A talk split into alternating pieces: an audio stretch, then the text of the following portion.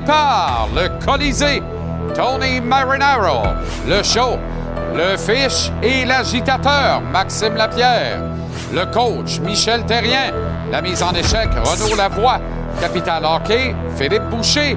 Le Canadien reçoit les Leafs ce soir. Marc-André Perrault sur place. Football, Arnaud Gasconadon et Martin Massé. Notre grand road trip autour des stades de la NFL qui est en Californie. Baseball, Roger, Roger, Roger Brudotte. L'ADN du sport, la Claude Guillet. Gage-tu, Gonzo? Et en entrevue, l'adjoint de Chuck Fletcher chez les Flyers, Daniel Brière.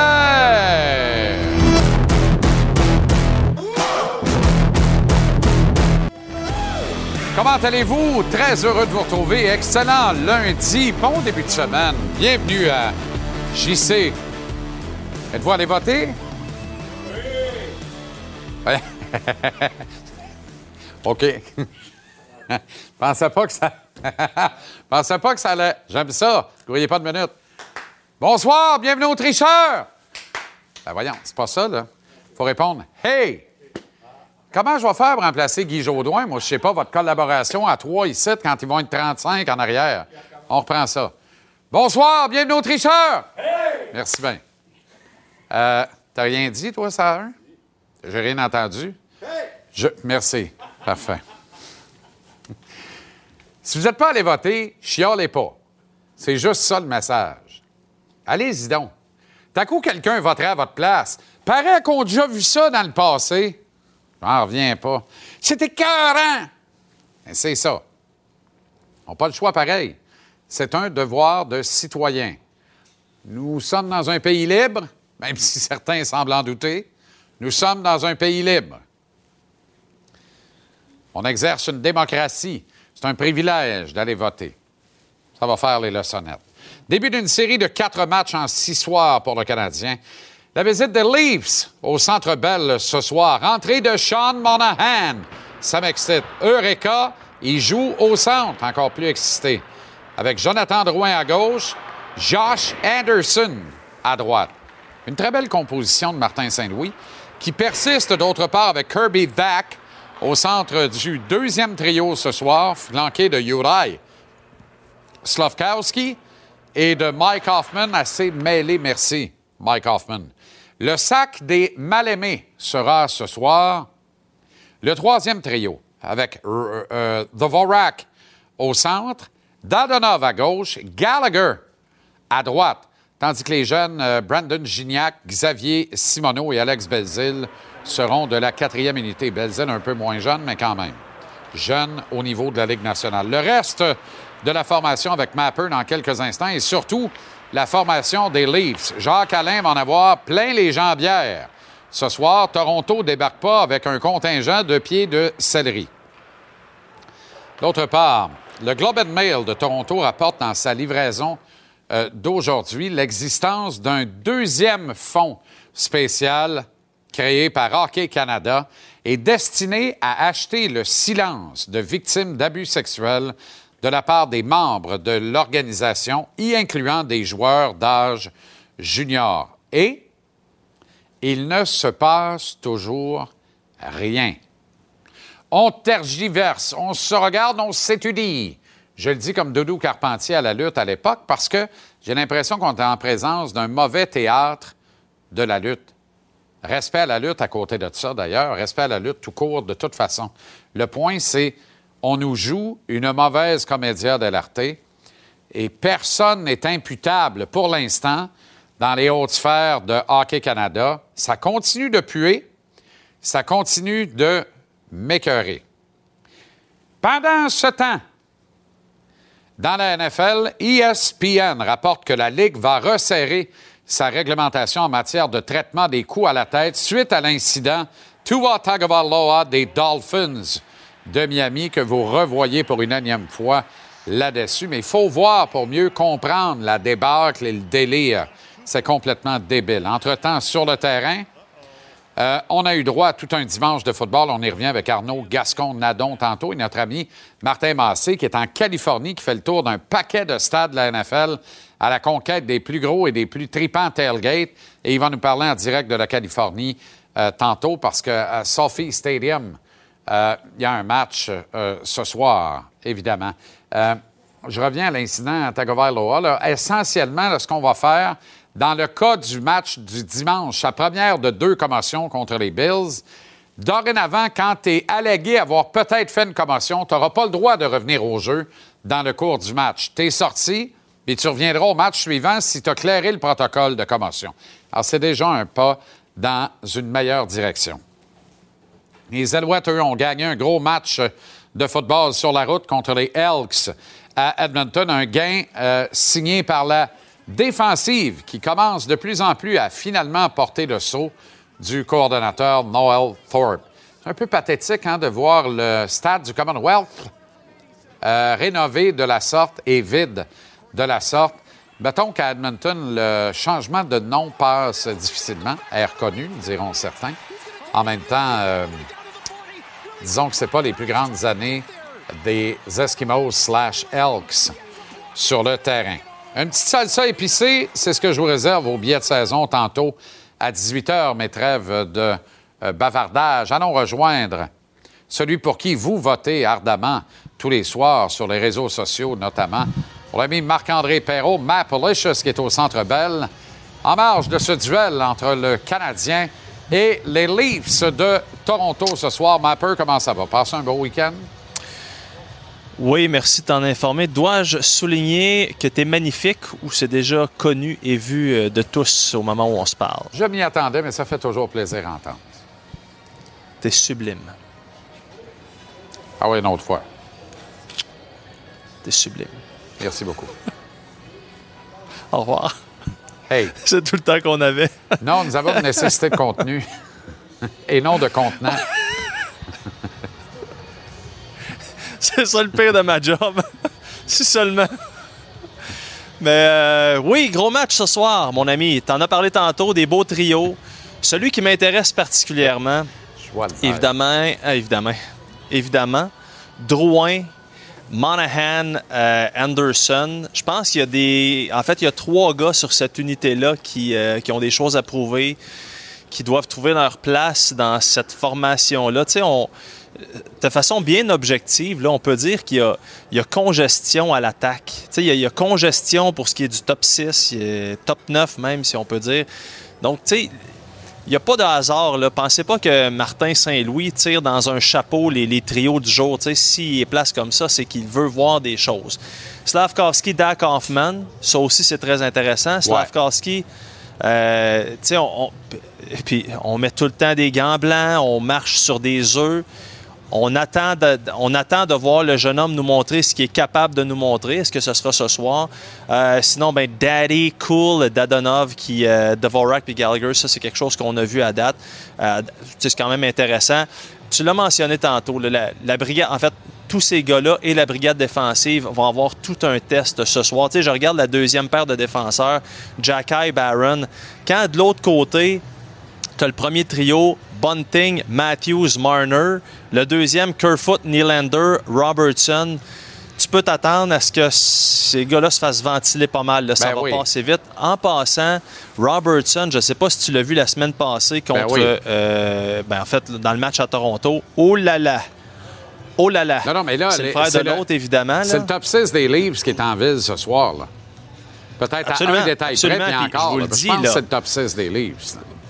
Ben, tu sais, c'est ça. Là, tu évidemment, on parle de, John Tavares, mais euh, je vous le dis, garder un œil sur Robertson, c'est vraiment. Euh, wow! C'est agréable à regarder. Maintenant, il y a un sage du nom de Michel Terrien qui, à l'époque, m'avait dit Tu sais, Marc-André, si ça va mal dans le camp d'entraînement, là, tu peux pas arriver, clac, c'est pas une switch que tu tournes pour le début de la saison, puis là, tu peux penser que, tout bonnement, ça va commencer à bien aller, puis tout va tomber en place. Les matchs hors concours, c'est long, ça peut être fatigant, mais c'est important. J'ai posé la même question à Martin Saint-Louis qui a eu la gentillesse d'utiliser une analogie de carte pour euh, nous expliquer comment il voyait justement le début des, des matchs de camp d'entraînement et justement s'il s'attendait à ce que la Switch là, euh, vienne à on, si on veut en bon français. On écoute. Quand tu joues aux cartes puis tu apprends une nouvelle game, mais pour apprendre, ça va te coûter quelque chose. Ça va te coûter de l'argent, tu vas perdre pour apprendre. Puis nous autres, on apprend cette game-là, notre 4 contre 5, puis elle nous fait coûter des games présentement. Mais c'est comme ça que tu apprends les règlements de ta game. Il y a un prix pour tout. Ça, nous- fait coûter des matchs présentement, mais on va continuer à apprendre nos règlements dans notre game. Puis éventuellement, ben, ça, ça va nous coûter moins cher. Voilà les paroles d'un gars qui a fait bien de l'autobus dans les mineurs, puis bien de l'avion dans la Ligue nationale également. Les analogies avec les cartes, puis Martin, là, c'est, ça ne fait qu'un. hein? Ouais. C'est comme le caramel qui Non, non, la ben, c'est ça. Puis euh, euh, exactement la même chose. J'allais te donner cet exemple-là. Juste pour Bon. être précis, évidemment, vous l'aurez compris, qui parle du désavantage numérique. Tu sais, le- je veux dire, qui a été euh, 2 en 5 là, contre les, euh, les sénateurs. Donc, euh, tu sais, puis tu le vois là, que c'est un nouveau concept qui est à, à bien des endroits que Martin est en train, il prend le temps avec le camp d'entraînement de, de l'installer comme il faut. Et d'ailleurs, parlant de ça, j'ai des images de, de- Reggie Dunlop, ça dit quelque chose, mon ami? Euh, oui, mais ça me soulève quelques sacres, euh, quelques blasphèmes là, qui ne se répètent Ouais. pas ici à cette heure-ci. Fais-y manger. Non, euh, regarde, Oui, David ça. Savard aujourd'hui, là, tu sais, David Savard, c'est un, un 31 ans. Il était pas peut-être pas dans sa chaise l'année passée. Il fait 3,5 pour les trois prochaines années. Euh, on l'a vu avec que- Caden Goulet. J'espère que personne n'y a passée et demandé quand est-ce qu'elle allait prendre sa retraite. non, non, pas sur les lignes ouvertes. Mais aujourd'hui, j'ai compris bien des choses. On a vu David Savard et Stéphane Robida avec Martin Saint-Louis au début de la pratique. Vraiment, là, on voit qu'ils parlent de, de concept, de stratégie en zone défensive et David Savard est très impliqué dans la discussion.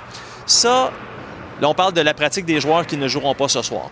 Après l'entraînement, Stéphane Robida et David Savard passent un bon 10-15 minutes au tableau. Tu vois les images, ça discute. Et encore une fois, Savard est très impliqué. Change de place, je décide de rentrer dans, le rond parce que c'est tellement intéressant. Et là, whoop, à un moment donné, Jordan Harris se mêle au groupe. Il décide de faire une petite clinique. Et il n'y a pas juste Robida, coach, qui est impliqué dans l'enseignement. Non, non, David Savard est tout aussi, sinon plus impliqué. Après ça, whoop, Caden Goulet arrive dans le groupe. Ça a duré 25 minutes. Tu le sais, dans un entraînement au hockey, 25 minutes, c'est une éternité.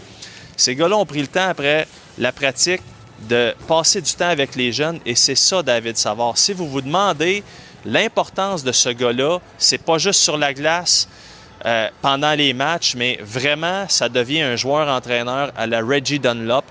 Je trouvais que c'était très, très intéressant comme image à vous montrer, puis l'importance que des gars comme David Savard peuvent avoir pour des jeunes. D'autant plus qu'on ne perd pas du temps avec Caden Goulet et Jordan Harris. On sait qu'à court terme, Ah ils vont être des coéquipiers ici à Montréal. C'est toutes des bonnes nouvelles, ça. Absolument. Mapper, on se reparle tantôt, Absolument. nous autres? Non? Même pas, même pas. On Ah s'en non, parle hein? demain, mon chum. Ben non, c'est ça, t'en vas à quatre pattes Ben dans écoute, le buffet. je- Ça va aller demain, c'est ça. toujours disponible. Il y a une petite rencontre justement avec l'Organisation des Canadiens, avec les journalistes, donc c'est très intéressant. Ah oui? Pas de cocktail pour moi, par exemple, vous pouvez être sûr. Donc Mhm. si tu veux me reparler, je vais être disponible. Très bien. D'accord? OK, Mapper. Peut-être un petit peu ambitionné dans le buffet. Bon. Ben c'est ça, comme d'habitude, un classique.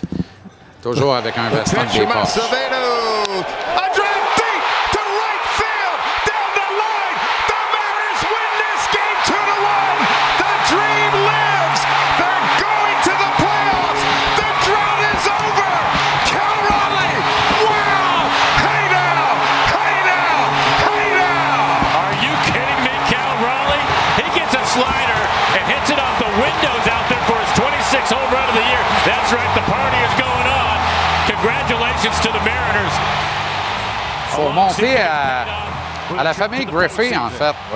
21 ans de disette terminés, les Mariners qualifiés en, en série de la meilleure des façons sur une longue balle de Cal Riley. Roger, il était temps. Première fois de l'histoire. Première fois de l'histoire qu'une équipe se rend dans les séries sur un coup de circuit pour remporter la Ça, c'est victoire. incroyable.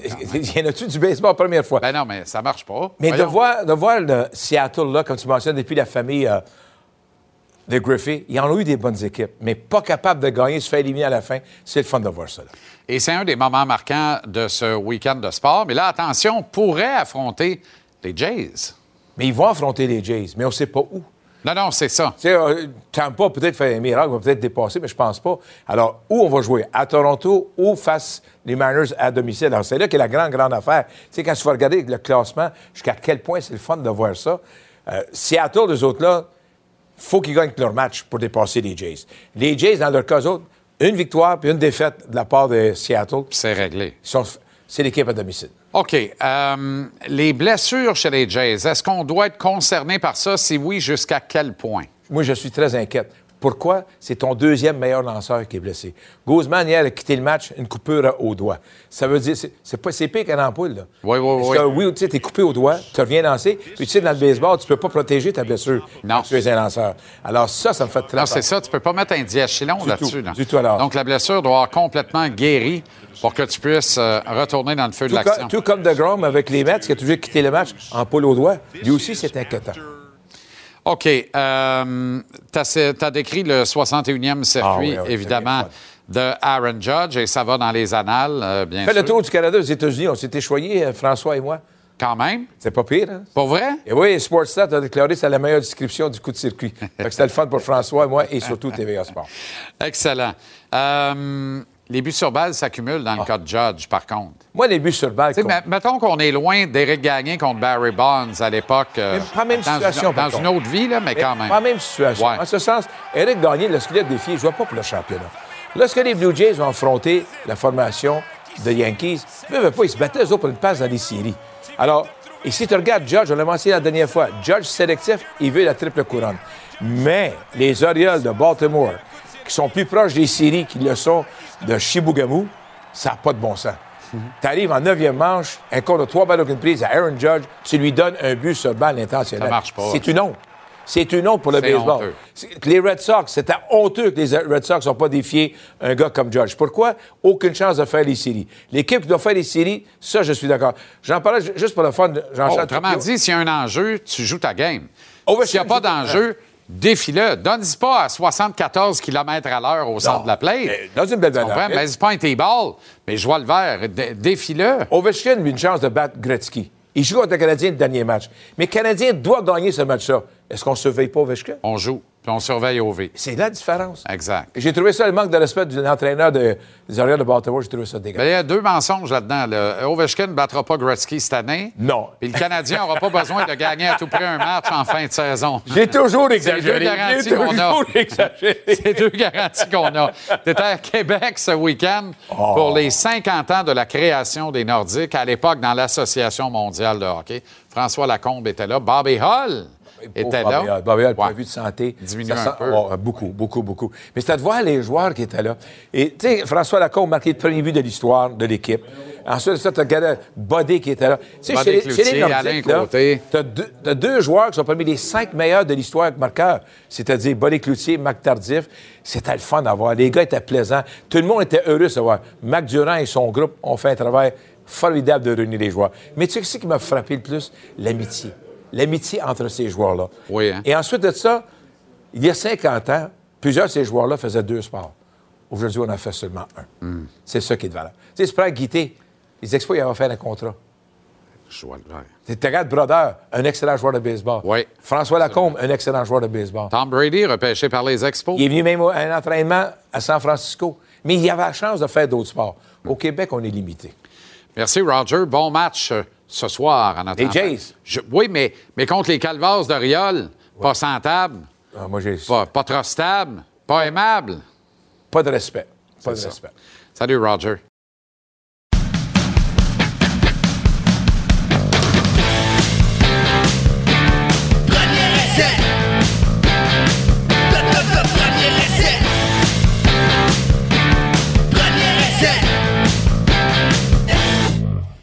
Gros week-end de football. Arnaud Gascon-Nadon, comment ça va, Arnaud? Très bien, toi. Euh, victoire des Alouettes Mhm. à Edmonton. Commence avec ça, c'est dit?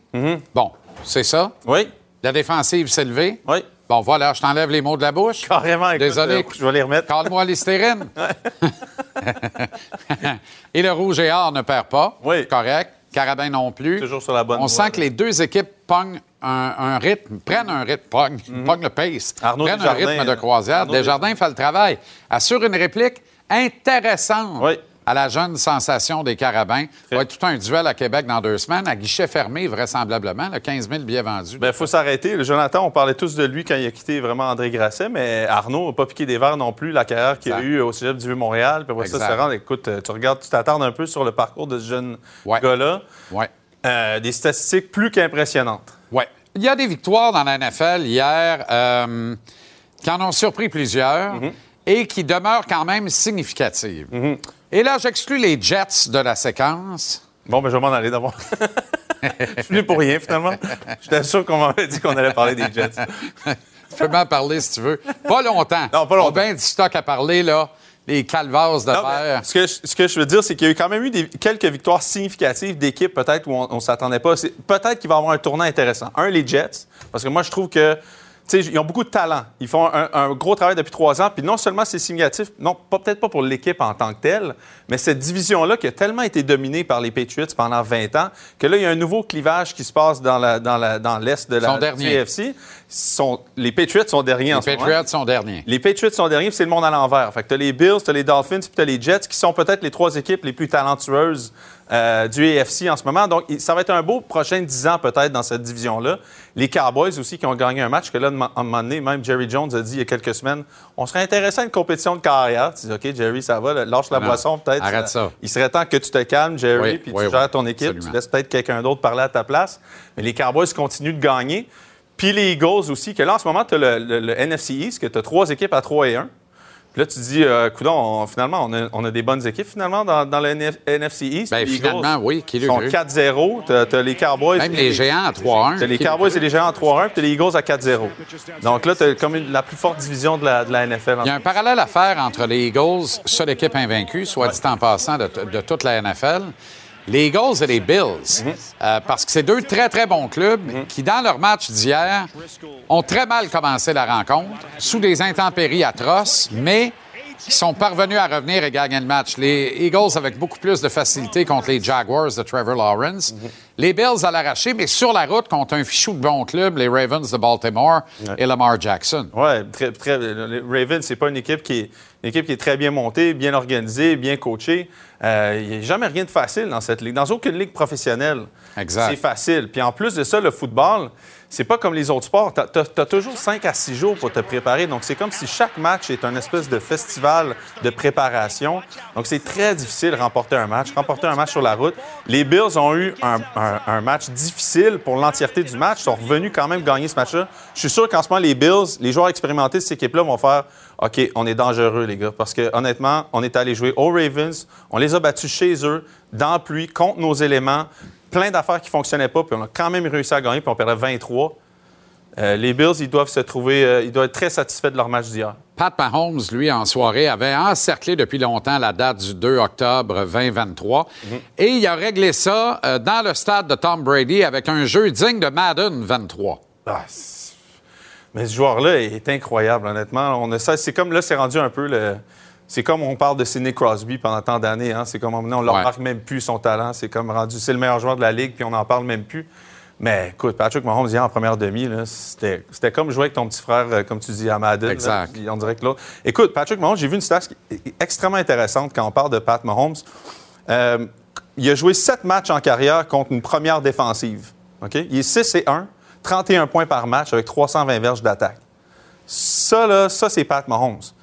Parce que quand il arrive contre la meilleure équipe, là, puis à une certaine époque, quand moi j'étais plus jeune, c'était souvent les défensives. Quand la première attaque jouait contre la première défensive, Ouais. écoute, si tu connaissais un peu le foot, tu mettais ton 5$ sur la première défensive. Ouais. Pat Mahomes, il n'a rien à foutre de ces, ces- paris-là. Écoute, c'est- fascinant. Là. Puis hier, la première demi, contre la meilleure défensive de la Ligue, c'était une vraie passe. C'était même pas. euh, C'est pas une passoire, c'est juste Pat Mahomes, il disait ça se passera pas aujourd'hui. Je pense qu'il y avait des comptes à rendre aussi. Travis Kelsey avait des comptes à rendre à cette défensive-là. Puis hein, ça a pris une demi, puis c'était presque réglé. Là. Kelsey a fait de la job aussi. Est-ce que les Packers de Green Bay, c'est le. Bon, ben, on va le regarder. Regarde, regarde là, ça. là. là. Non, mais si on arrive à voir c'est les passes que Patrick Ma- Ma- Mahomes a, lancées hier, tellement bien placées. Regarde cette passe-là. Et pour l'extérieur, là, hey, Formidable. c'est incroyable. C'est des petits jeux comme ça. La balle est, tel- est placée au seul endroit où Travis Kelsey avait la chance rapide. Si on va voir ça, c'est la balle, je pense, dans les chevilles. Écoute, les gens n'ont pas idée quand c'est difficile. là. Le seul endroit où ils pouvaient placer ce ballon-là, c'est à l'extérieur, en arrière de Travis Kelsey, dans les chevilles. Non seulement il fait la passe, Travis Kelsey l'attrape.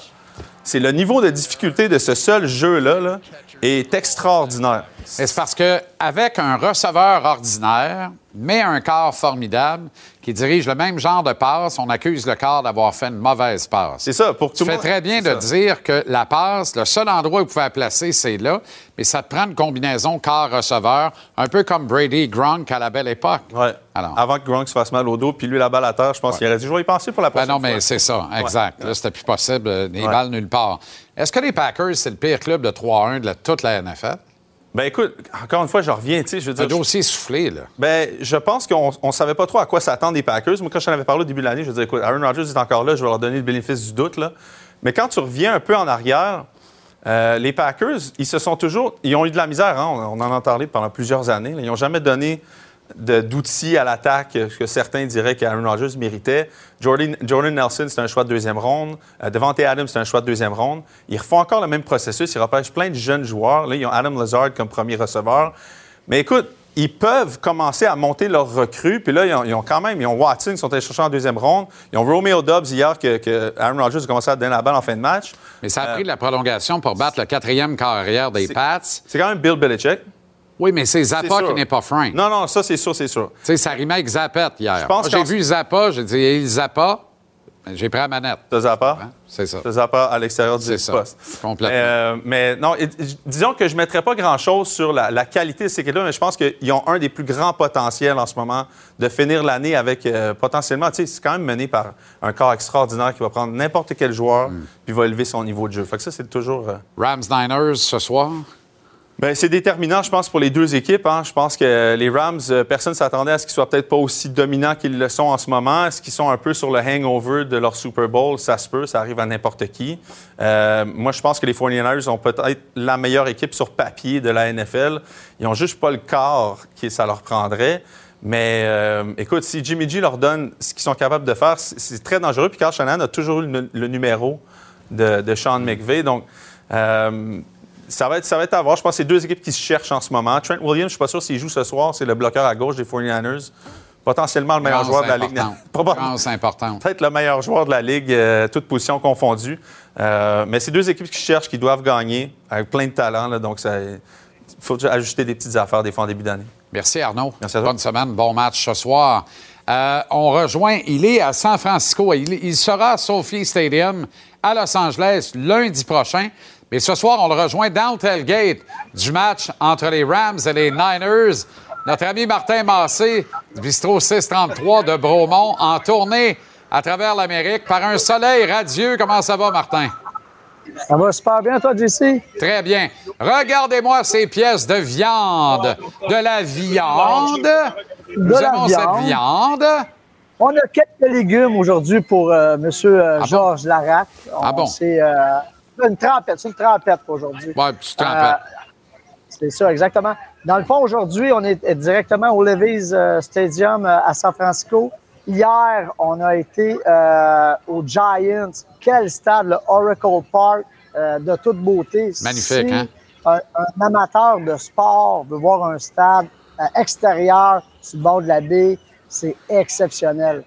Est-ce que tu fais tes propres épices? Là? Je m'excuse de te ramener ça sur la viande, mais fais-tu ton, ton- tes propres épices? Ça doit, oui. Certains, oui, mais quand je pars comme ça, là, on a pris l'avion. Aujourd'hui, c'est un tailgate improvisé. On se ramasse dans un, un magasin, on achète tout. Là. Euh, Le les puis les barbecues, viandes. les chaises, les glacières. Ah oui. Puis, euh, au pire aller, euh, on donne ça au prochain pour le prochain tailgate. Ben la oui, ben oui. Formidable. Et un match excitant, il y a pire d'envie, là, ce que vous allez voir ce soir quand même. Très bon match au programme entre les Rams et les Niners. Exactement. Écoute, ça, ça va être un match. Écoute, un Monday night, euh, c'est incroyable. C'est tout le temps le fun. Euh, le monde commence à rentrer. La seule chose que je trouve un peu déplorable à San Francisco, euh, le, le- le stationnement ouvre seulement trois heures et demie avant les matchs. Donc, on est un petit peu serré dans le temps. Ouais. Donc, écoute, on a clenché ça. On est neuf. On a, on est, nous, nous autres, on était quatre. On s'est trouvé cinq chums en chemin. On est neuf, le tailgate. C'est vraiment cool. Vous êtes neuf, il y a rien que trois steaks, la chicane va pogner. Non, écoute, je peux pas avoir ça tout partout, là, mais euh, je peux aller chercher la glacière. OK, Marty, bon match euh, ce soir. On se reparle Hey, la semaine prochaine en direct de Los Angeles à Sophie C'est tout, Stadium. Los Angeles. Oui, excellent. Salut. Bon match ce soir.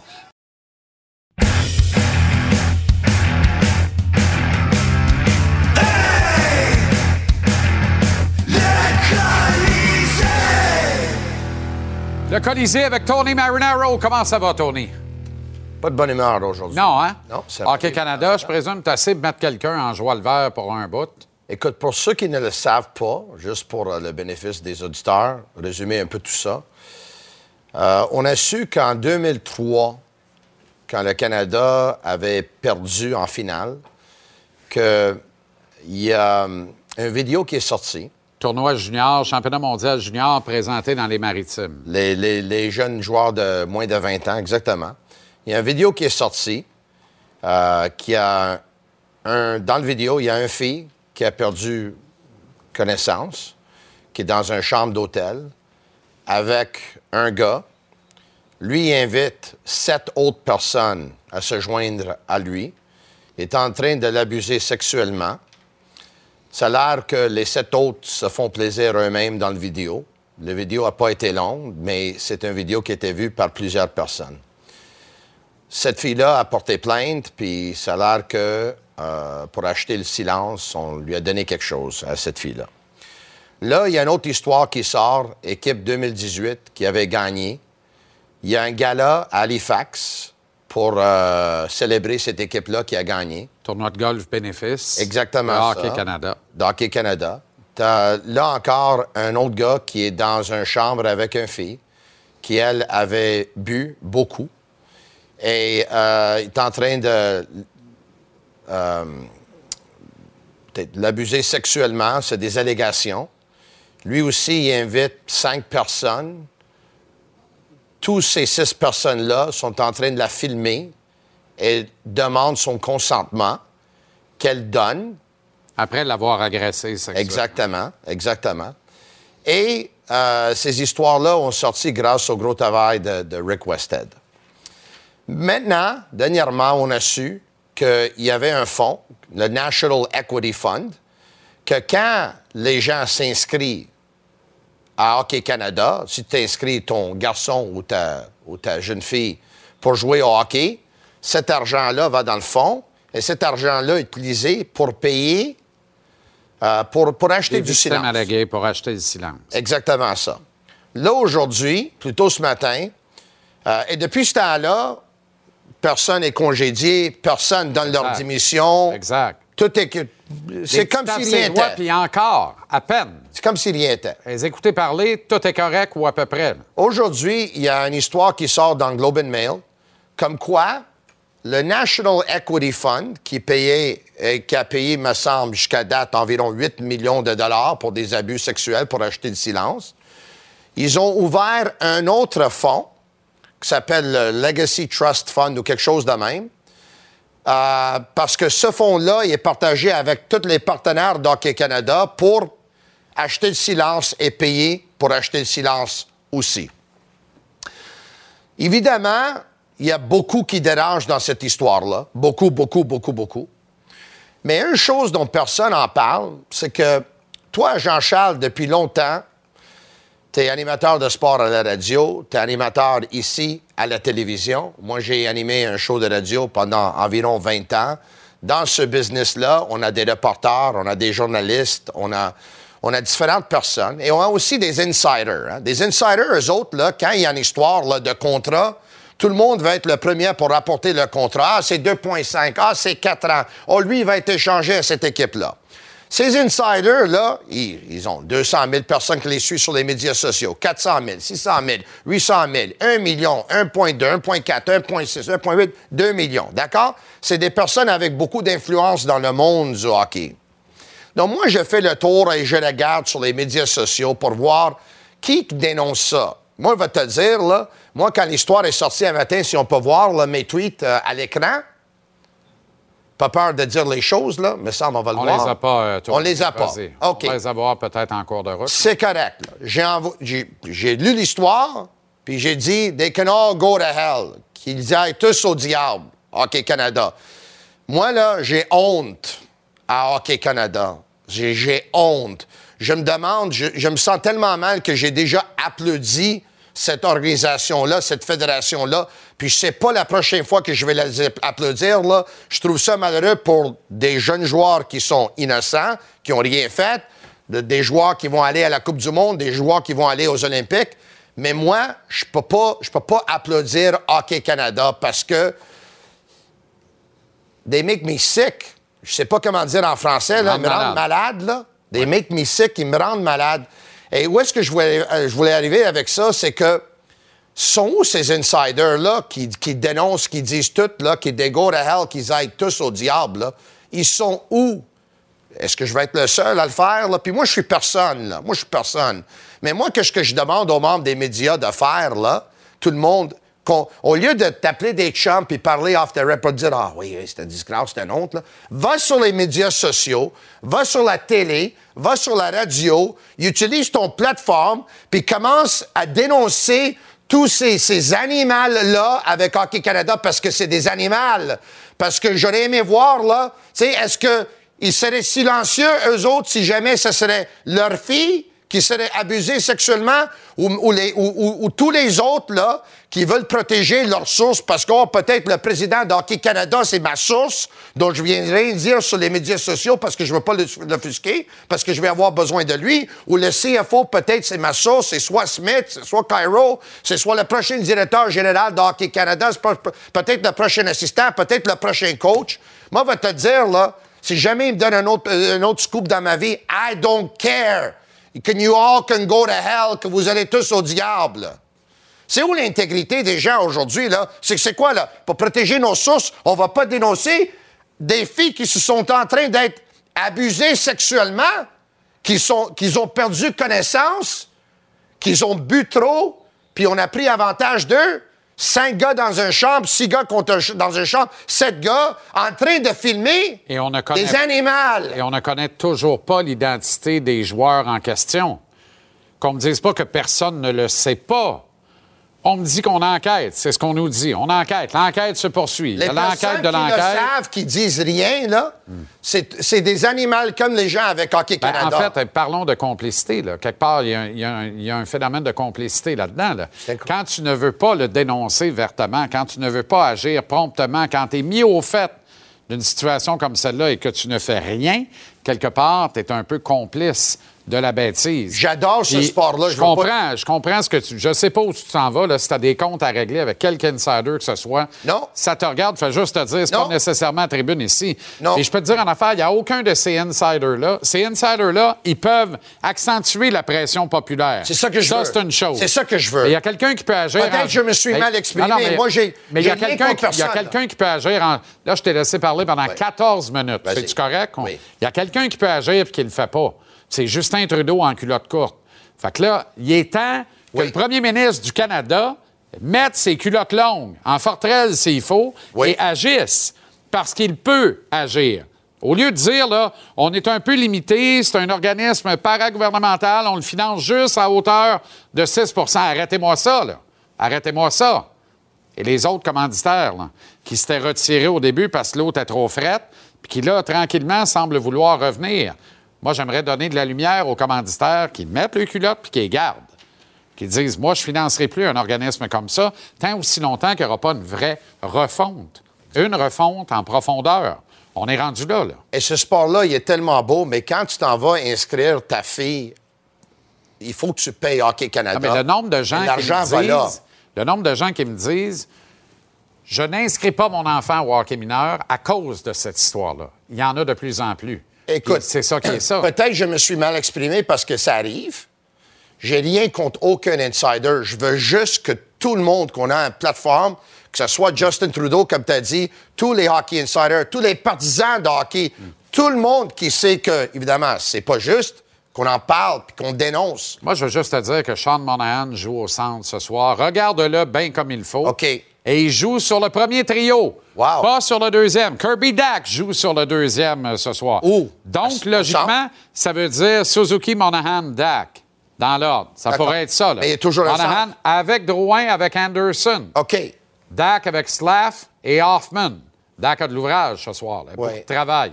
et Dvorak avec Dadonov et Gallagher. T'aimes ça? Mais on a déjà dit qu'à Montréal, il n'y a pas de trio numéro 1, 2, 3, 4. il y a- Ah non, mais là, ben, ouais, mais c'est fini ce temps-là. Paraît que c'est fini ce temps-là. Ah oui? Il J'espère. paraît. J'espère. OK, euh, Tony. Merci infiniment. On dénonce. C'est tout. On dénonce, voilà, absolument. J'aimerais bien finir ça. Est-ce qu'on peut faire un triple O5? euh, Ben là, avec ce que tu viens de dire, euh, je sais pas, est-ce que ça s'impose? Je pense qu'on va garder ça pour... euh, la prochaine fois? ben oui, parce que là... non, triple O5 parce que je me sens que t'es pas de bonne humeur, avec Non, non, je suis de C'est bonne vrai humeur. que j'ai parlé beaucoup. Toujours de bonne humeur, moi. Ouais, merci. Alors, tu peux parler. Tu peux parler. Non, Il n'y a vas-y. pas de souci. Michel Terrien, se laisse pas marcher sur les pieds, finit toujours par gagner. Michel Terrien. Comment ça va, le coach? Très bien, merci. Excellent. Euh, Slavkovski. Oui. Kent Hughes en a parlé un peu la semaine passée. Quelle est ton interprétation des propos du patron hockey du Canadien ou un des patrons hockey du Canadien dans une coupe? C'est un running by committee, comme ils disent dans le langage de football. Euh, et qu'est-ce que tu penses du kid à ce moment-ci? Il faut, faut se calmer pompon un peu. Là. Les commentaires du gérant après une semaine, je pense qu'il vient de découvrir le marché de Montréal. Il y a une lune de miel. hein. Euh, c'est sûr qu'elle va durer plus long pour eux autres, là. mais je pense que tu rentres ça dans ton livre d'expérience parce que quand même, c'est dur de porter des jugements seulement euh, après deux matchs. On comprend que c'est le premier choix au repêchage de la Ligue nationale. Tous les yeux sont virés sur lui, pas seulement à Montréal, JC, mais à travers la Ligue nationale, comme à toutes les années. Euh, j'ai été à Philadelphie, j'ai été à Pittsburgh, mais tu regardes tout le temps les matchs de pré-saison, tu regardes c'est qui le premier choix, tu regardes les highlights. Fait que dans ce cas-là, le kid a déjà beaucoup de pression en partant. Puis c'est sûr que ses commentaires euh, du gérant euh, viennent un peu en rajouter. Puis dans un marché comme Montréal, il faut faire attention à ça.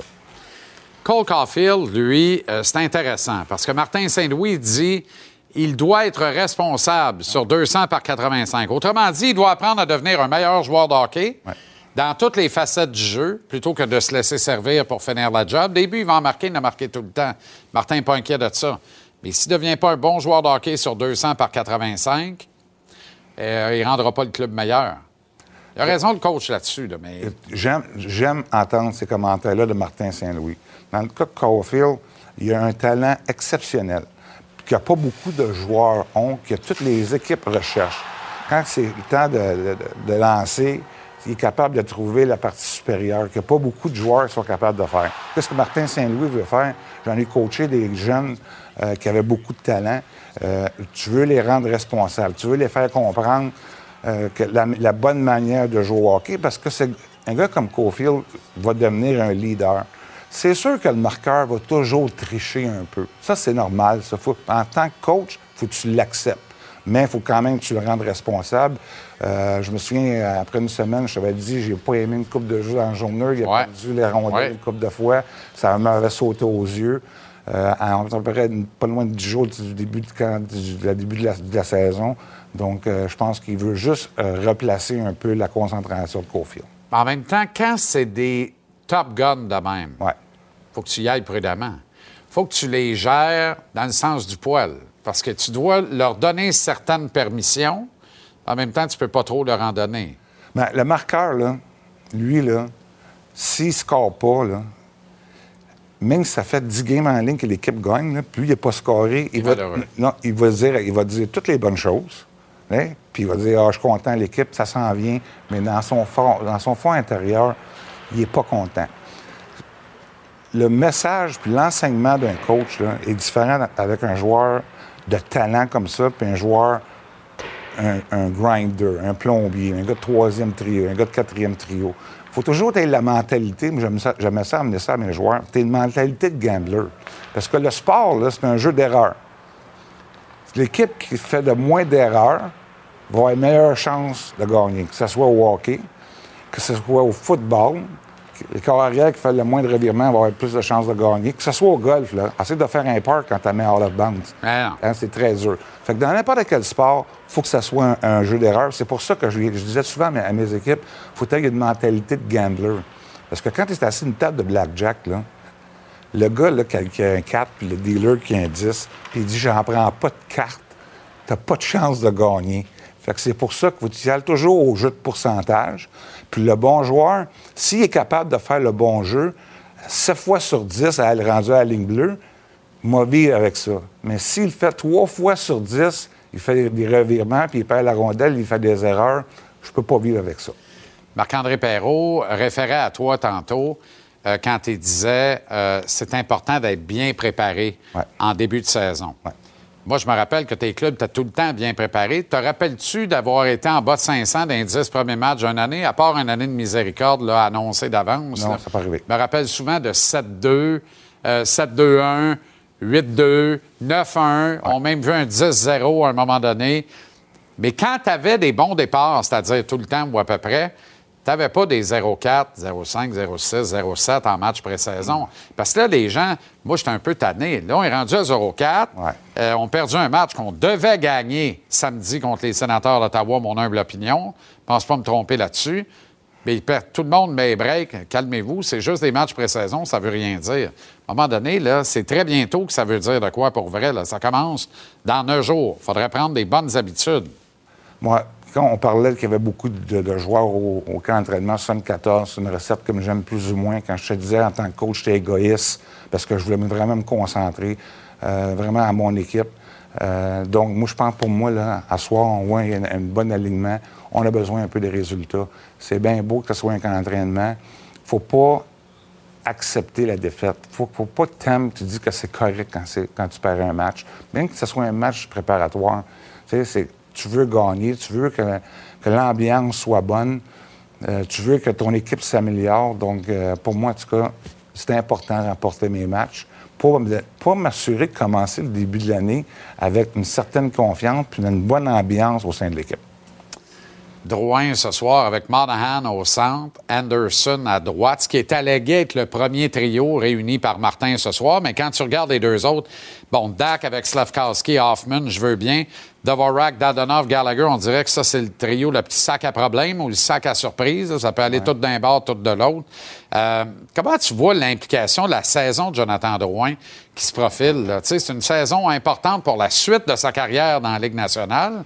En même temps, tout le monde est sous impression que c'est sa dernière avec le Canadien, que les carottes sont un peu cuites. Moi, dans le cas de Drouin, euh, il a besoin de, a besoin de connaître un bon match, euh, de un. Je pense personnellement pour lui aussi, euh, pour sa confiance.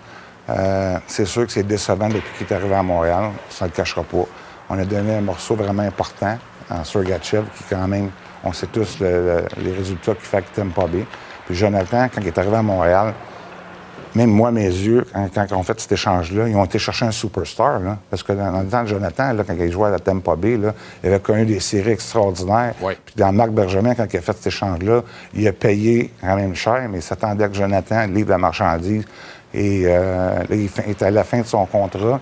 Ça va être à Jonathan, à lui, de décider. Souvent, c'est pas. Quand je, quand je dis souvent, c'est les joueurs qui décident, c'est pas les coachs, c'est pas le management, c'est les joueurs. C'est à Jonathan à se prendre en main, à s'assurer qu'ils connaissent une bonne saison. J'ai hâte de voir Monahan, en tout cas, parce que lui aussi, c'est une saison névralgique importante, puis il doit démontrer qu'il repart du bon bord, en fait, et donner des cartes intéressantes dans le jeu de Kent Hughes. Un mot en terminant sur Hockey Canada, tu as entendu l'énoncé de, de Tony tantôt. Euh, dossier qui n'arrête pas de nous décevoir, Michel. Hein? Ben, Hockey Canada, là, honnêtement, là, je, je vous, ai- vous écoutais parler tantôt, c'est un boys club. Hein? Et, euh, euh, pour que Hockey Canada ait cherché une certaine crédibilité aux yeux du public, aux yeux euh, euh, des commanditaires, des compagnies, il faut faire le ménage. Parce que c'est malheureux, on est rendu là. Euh, eux autres, je pense qu'ils qui sont là, c'est leur travail. Fait que je serais très surpris qu'ils démissionnent. Ça va prendre quelqu'un qui va arriver, je pense que pour aller chercher cette crédibilité-là, puis l'intégrité aussi euh, de notre sport national, quelqu'un va falloir qui prenne une décision. Malheureusement, on est rendu là. Merci, le coach. Bonne semaine. Merci. Bonne route vers la Floride, puis à lundi prochain. Allez, moi. Salut. Salut.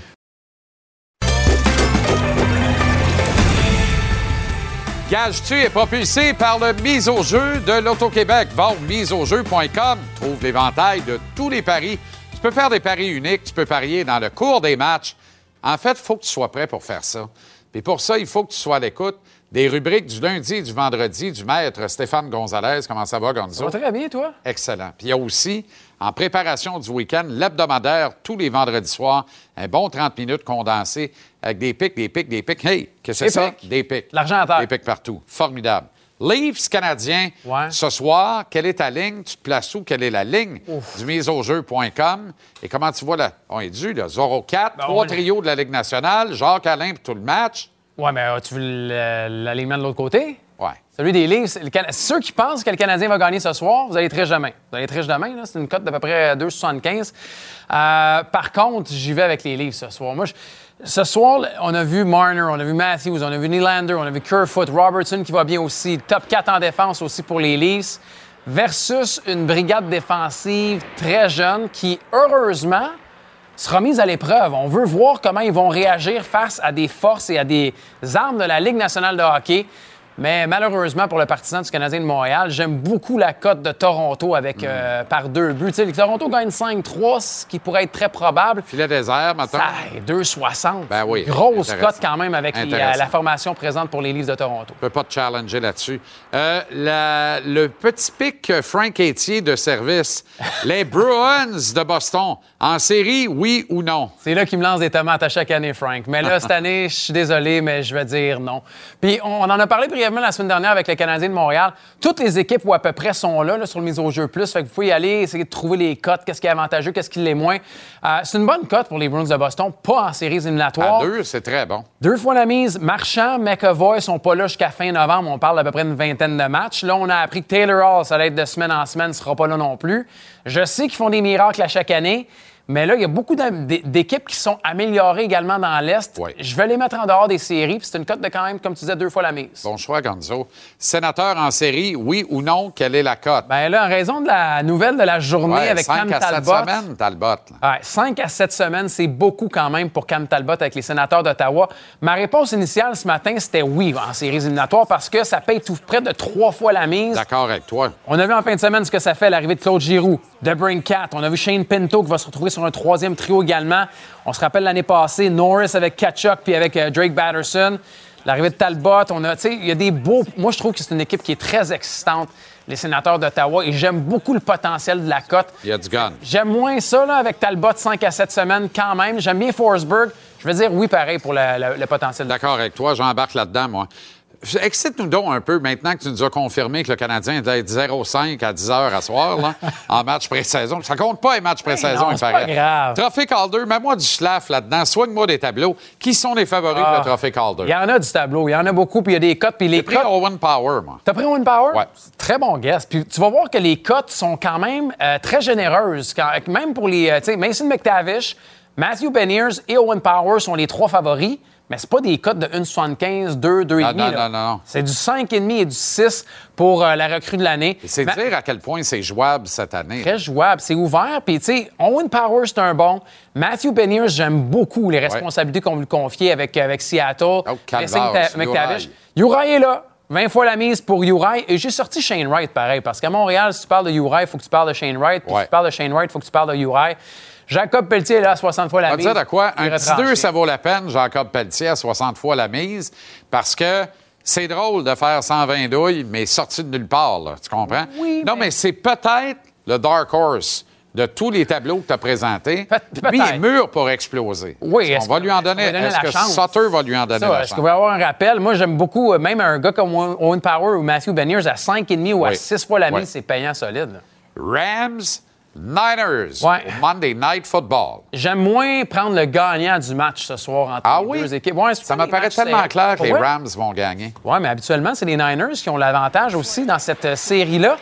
Euh, j'ai fouillé un peu pour vous à la maison et regardez ce que j'ai déniché. Moins de 223 verges et demi pour Jimmy G par la Ça passe. fait beaucoup de sens. M'excuse, là, mais 223 et demi pour Jimmy G, c'est énorme contre une défensive Ben comme oui. celle des Rams. Ben oui. Euh, en plus, ce soir, Williams n'est pas là à la ligne à l'attaque. Aaron Donald va essayer de, de se taper un buffet. Euh, je donne pas cher, malheureusement, de la peau de Jimmy G, donc je vais avec le Pas nombre de verges. Pas mal d'accord. OK, euh, jouez prudemment, jouez avec bien de l'amusement. Visitez le miseaujeu.com pour avoir l'éventail de tous les événements sur lesquels vous pouvez parier avant et pendant les matchs. Vous pouvez faire des paris uniques également. C'est sur miseaujeu.com que vous trouvez tous les détails. Gage-tu, propulsé par l'Auto-Québec et mise au jeu avec le maître Stéphane Gonzalez en capsule les lundis et vendredis.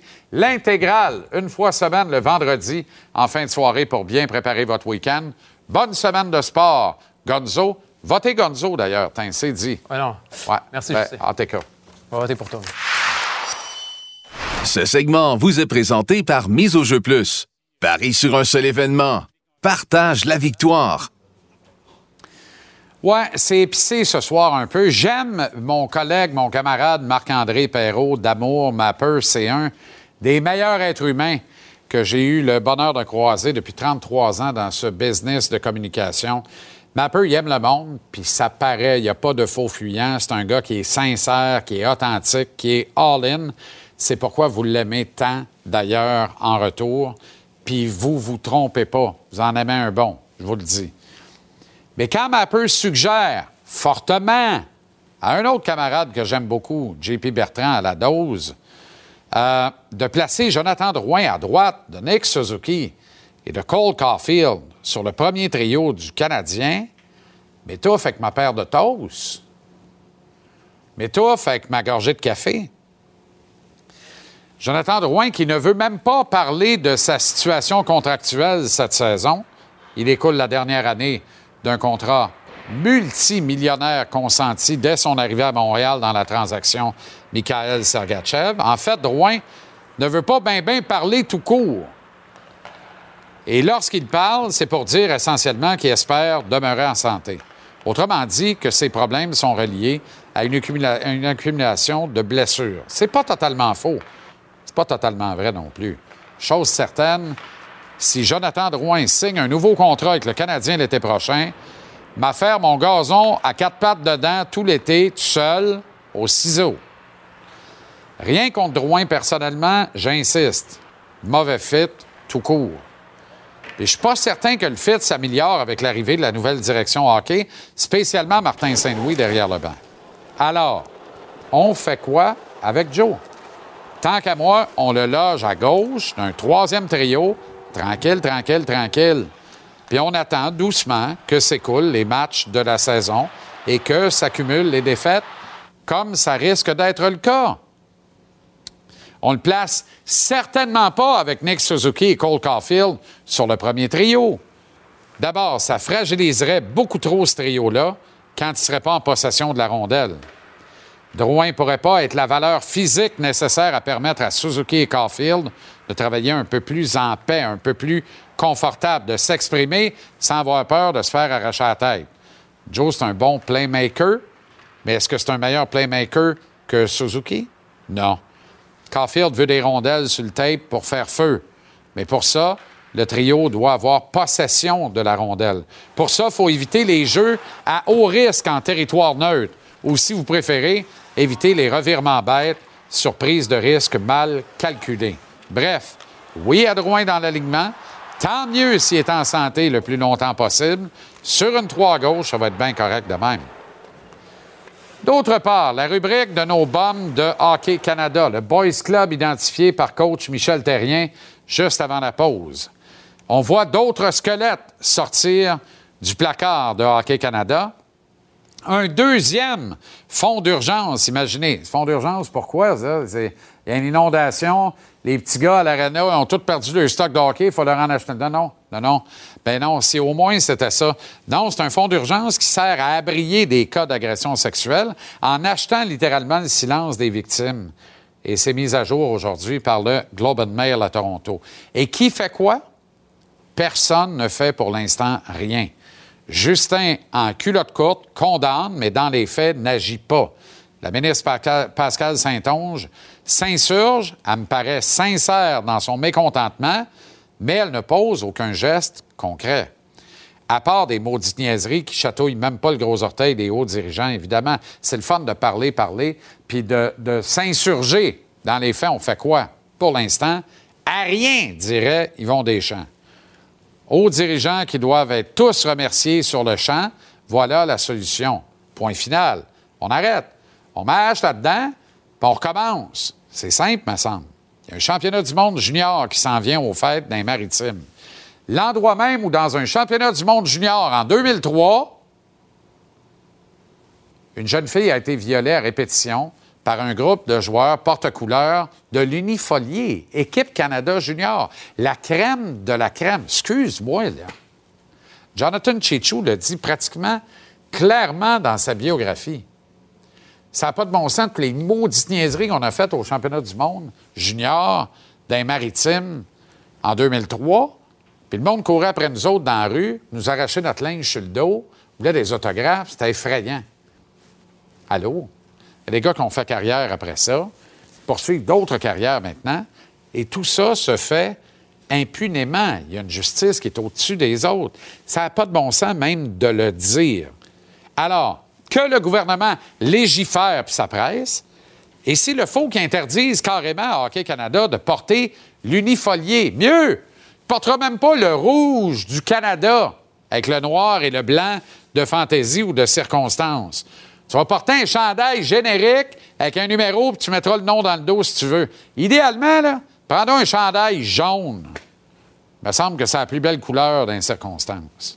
Il y a des moyens législatifs qui permettent au gouvernement libéral de Justin Trudeau d'agir promptement devant la disgrâce. Est-ce que Trudeau en a le courage? Jusqu'ici, pas de maudite miette. Mais ne pas en avoir le courage, pour moi, c'est passible de reconnaissance, de complicité dans le crime. Parce que pour moi, acheter le silence d'une victime d'abus sexuels, c'est un crime. C'est en tout cas certainement immoral à un point qui n'a pas de calvaire de bon sens. Où en sommes-nous donc comme société? C'est ça la question. Où en sommes-nous? Nulle part.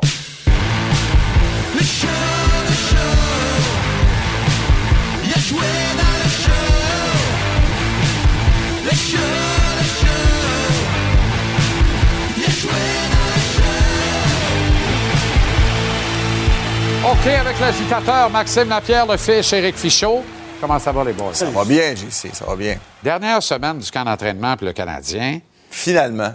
Finalement, avec quatre autres games en six C'est soirs, long. là, par À exemple. notre temps, c'était un mot. Non, mais Ouais, quatre, quatre c'est matchs long. en six soirs, là. Ouais. Pas de la tarte. Et là, on aura quatre. Bon, au dire de plusieurs, ça veut absolument rien dire. J'ai aimé le propos du coach terrien. Tu sais, à un moment donné, tu peux pas mettre la switch à on quand le premier match de la saison arrive, quand la switch a été éteinte, tous les matchs préparatoires. Il va falloir qu'on transite vers une équipe qui ressemble à ce qu'on va voir pendant la saison. Ben, c'est peut-être ça qu'on voit. c'est peut-être ça qu'on voit. non, mais l'année, passée, le camp d'entraînement, on se souviendra de ce qui est arrivé. Ça n'a pas été un grand camp d'entraînement. On se souviendra du reste aussi. Tu sais, je pense que la différence, c'est que l'année passée, peut-être qu'on pensait pas que c'était pas être une année difficile, tandis que cette année, on s'attend à une année difficile. Les attentes sont différentes. Mais la réalité, c'est qu'on est quand même capable de meilleur que ce qu'on, ce qu'on a vu là, dans les matchs pré-saison, même si la barre n'est pas tellement haute pour cette année. Là. Je pense qu'on va voir les vrais trios cette semaine. Ça s'en vient. Peut-être euh, à un joueur près par trio, mais il faut commencer à faire les vrais tests. Tu sais, en commençant le camp avec 74 joueurs, veux, veux pas, tu essaies d'en faire jouer le plus possible, donner de l'expérience aux jeunes et tout ça. Euh, mais l'équipe se bat pareil, ça patinoire. Je, je sais que c'est pas des gros résultats et tout ça, mais il y a plusieurs joueurs, on peut voir que l'effet Martin Saint-Louis, ça fonctionne encore. Les gars travaillent, font des erreurs, mais essaient de les récupérer avec les replis défensifs, jouant physique, en bloquant des lancers. Ça va être ça cette année. Là, il faut, faut se mettre ça dans la tête. L'équipe en face de nous autres, à tous les soirs ou la plupart du temps, va être plus forte sur papier. Puis ça va juste être, on va juger est-ce que c'est spectaculaire, puis est-ce que les gars travaillent. On n'a on a rien d'autre pour cette année. Puis si, puis si le power play fonctionne, ben là, tu vas peut-être aller chercher une coupe de victoire de plus dans ça. Puis ça va être extrêmement important, le power play. Là. On en a des joueurs pour juste l'avantage. Exact. numérique. On a des bons joueurs offensifs. On peut sauf- pas bien se tromper cette année. Offensivement, on est meilleur que l'année passée. Je suis- je suis convaincu de ça. Exact, sauf que ce qui m'inquiète, c'est que l'attaque, les deux défenseurs font partie intégrante de l'attaque dans le nouveau hockey maintenant. C'est névralgique. Puis les gars capables de faire ça, qui vont percer l'alignement, sont des purs flots avec le nombre hiver. Fait qu'il va falloir qu'ils prennent du galon rapidement pour. Je dis pas que David Savard ne peut pas le faire occasionnellement. Mike Matheson occasionnellement. Mais si c'est le tasse de thé, c'est un rôle de composition. Là. Ben, Barron va être capable de le faire. C'est comme je te demandais de jouer Cyrano de Bergerac, Fish. Non, toi, ça serait parfait. je serais correct. Excuse-moi. D'ailleurs- En te regardant, j'ai dit, ben oui. D'ailleurs, je serais très bon. C'est une péninsule. bon, OK. Que moi, On le récitera pas, mais qu'importe. Quel joueur, quel kid particulièrement, a le plus à gagner et lequel a le plus à perdre cette semaine, dans la dernière semaine du camp? Ben, à gagner, je pense c'est Slavkovski. C'est sa chance de montrer que quand on se rapproche de la saison, il est capable de jouer à ce niveau-là. On n'est pas pressé, mais ça y en prendrait un petit peu plus. Même si on faut pas être déçu, il faut pas paniquer. Il a 18 ans. Euh, juste un petit quelque chose de plus, peut-être de confiance offensivement.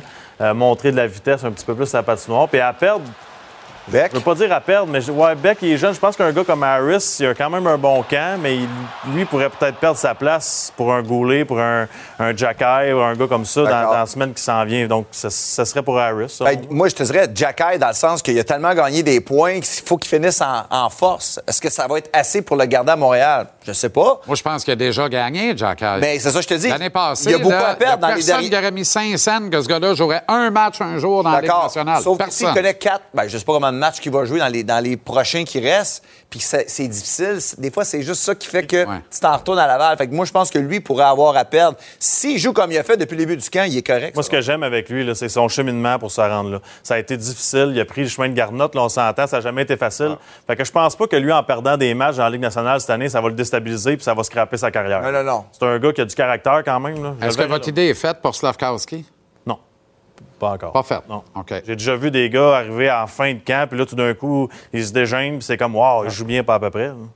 Ça arrive. On va le voir avec les vrais joueurs dans les deux derniers matchs. Mais euh, Primo, terminé. Ça va à Laval. Ça, c'est clair. C'est clair. Non, non. Puis idéalement, toute l'année, prends-toi trois et demi, va faire du facing sur couche-tard de nuit si tu veux. Tu peux avoir deux jobs. Mais tu roules ça à Laval. là. Achète-toi pas une passe de métro, tu n'auras pas C'est besoin. sûr qu'il est à Laval. Non, non, ça sert à rien. T'en vas là du jour 1 au jour dernier. Puis reviens avec la Coupe Calder. La Claude, la Claude, la Claude. L'ADN du sport. La Claude, la Claude, la Claude. Elle connaît son sport. Par semaine, c'est assez. L'ADN du sport, la Claude Guillet. Comment ça va, Claude? Très bien, merci Jean-Charles. Excellent. Tu veux me parler de Justin Baron? Oui, ben en fait, J'ai un solide match en fin de semaine. Oui. Il était temps. oui, parce que ses premiers, c'était assez en dents de scie, là. Puis moi, ce que je me dis, c'est que comment l'organisation va l'utiliser, puis son sort, va-t-il se joindre à l'alignement ou non, ça va nous en dire beaucoup sur euh, l'organisation, parce que je vais, je vais te ramener, puis je t'ai déjà montré un extrait, mais je vais absolument revenir au tournoi de golf, quand Kent Hughes nous a parlé du type d'utilisation des recrues. Il arrive. On a Kent Hughes, il est là. C'est- L'objectif, c'est de gagner, mais pas, pas au euh, sacrifice de- du développement de notre équipe et de nos joueurs.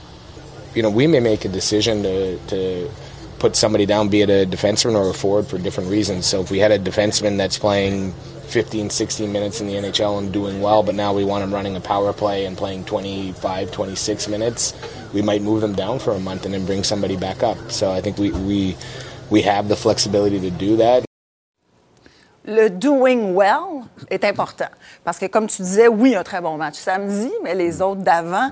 Et là, le calibre va augmenter. C'est ce, qu'on- ce que le Canadien va rencontrer ce soir. Donc, parce que tu as un besoin à droite, j'aimerais ça que les babines suivent les bottines. C'est-à-dire que pour le bon développement d'un joueur, fais ce, ce qui est important pour lui et non pas pour ton club.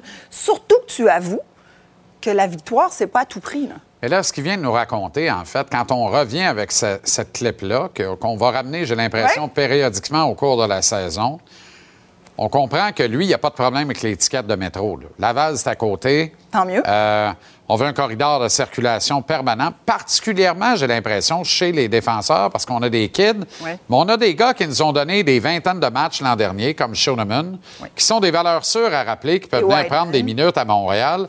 Le temps d'aller donner un hype à un kid comme Baron, justement, qui n'a pas vraiment de problème dans son jeu au niveau de la transition. C'est comment il réagit à la pression. Pour l'instant, c'est l'aspect le plus difficile de son jeu. Tu vas faire quoi pendant la saison C'est régulière? ça, exactement. Ouais, tu vas faire pas mal plus chaud dans la marmite. Donc, on va avoir un petit peu plus cette semaine de lui.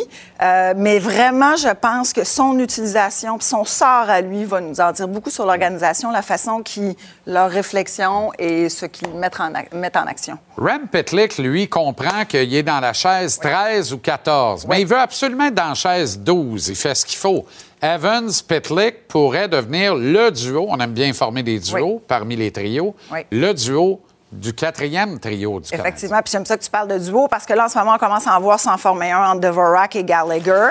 Mais Evans et Pitlick, ce que j'aime, ils arrivent au camp, eux autres, ils disent Moi, je veux faire partie de la formation, je veux pas. Puis quand tu parles des 12, 13, 14, en ce moment, là, puis j'inclus Monahan là-dedans, tous les gars qui ont déjà joué dans la Ligue nationale, qui ont déjà prouvé quelque chose à l'attaque.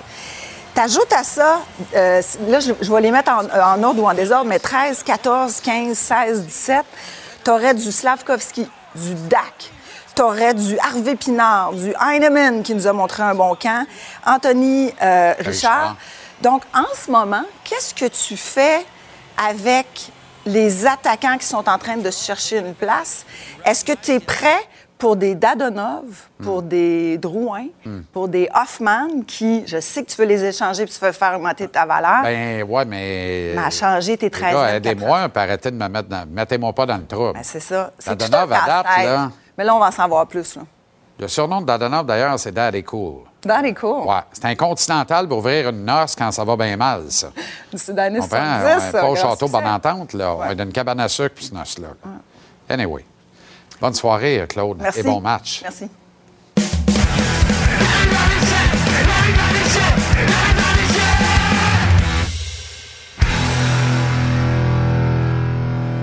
Comment ça va, mon ami Renaud?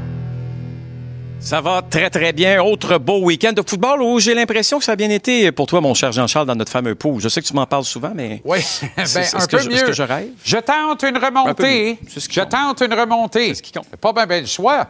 J'ai pris bon. un peu de retard, mais je suis tout le temps un peu au milieu de peloton et je guette. là. J'étudie ça, je regarde aller ça. C'est ça.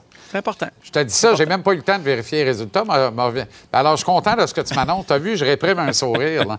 Hey, Parle-moi des défis qu'attendent le Canadien et le voyage Oui. dans les Bon. maritimes. Oui, parce que, donc, ce soir et demain, match préparatoire à Montréal. Par la suite, l'équipe mercredi va euh, quitter vers Gandler, Euh, puis par la suite euh, vers le Nouveau-Brunswick pour deux matchs, soit jeudi et samedi. Là, la question qu'on se pose, c'est OK, vous allez apporter combien de joueurs? Vous allez amener combien de joueurs quand l'entraînement n'est pas terminé? À l'heure où on se parle, c'est 27-28 joueurs, me dit-on, donc sous les 30 joueurs qu'on va apporter dans les maritimes. Il y a Martin Saint-Louis aussi qui nous disait ce matin que on veut avoir d'ici la fin de la semaine, en tout cas très certainement pour prendre l'avion, une équipe presque complète. Ça, ça veut dire que 27-28, faut quand même évaluer encore quatre cinq joueurs euh, avant de prendre des décisions finales. Moi, tu sais, on en a parlé ensemble vendredi. Je t'ai dit que c'est la fin de la récréation. Je pense que samedi, les joueurs l'ont démontré que c'était la fin de la récréation. On a joué du hockey, là. On veut voir exactement la même chose ce soir. On veut voir une équipe beaucoup plus affamée qu'elle l'a été la semaine dernière. Canadien qui a néanmoins des problèmes en désavantage numérique est reconnu, Oui. Renaud. Et là, Martin a utilisé l'analogie des joueurs de cartes. Là, c'est, en fait, c'est les déclarations du gars qui a fait bien de l'autobus d'un mineur, puis bien des longs trajets en avion dans la Ligue nationale aussi, donc qui a joué aux cartes toute sa carrière.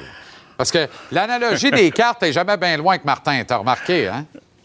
Euh, non, je sais. Puis c'est très bon parce que euh, pour les gens à la maison, ils se disent quand tu apprends un nouveau jeu de cartes, bien évidemment que ça va commencer. euh, avant que tu commences à faire de l'argent, tu vas devoir payer aussi là, Euh, parce que ça ira pas nécessairement bien pour toi parce qu'autour de toi, t'as des ou contre toi, tu as des joueurs un peu plus aguerris.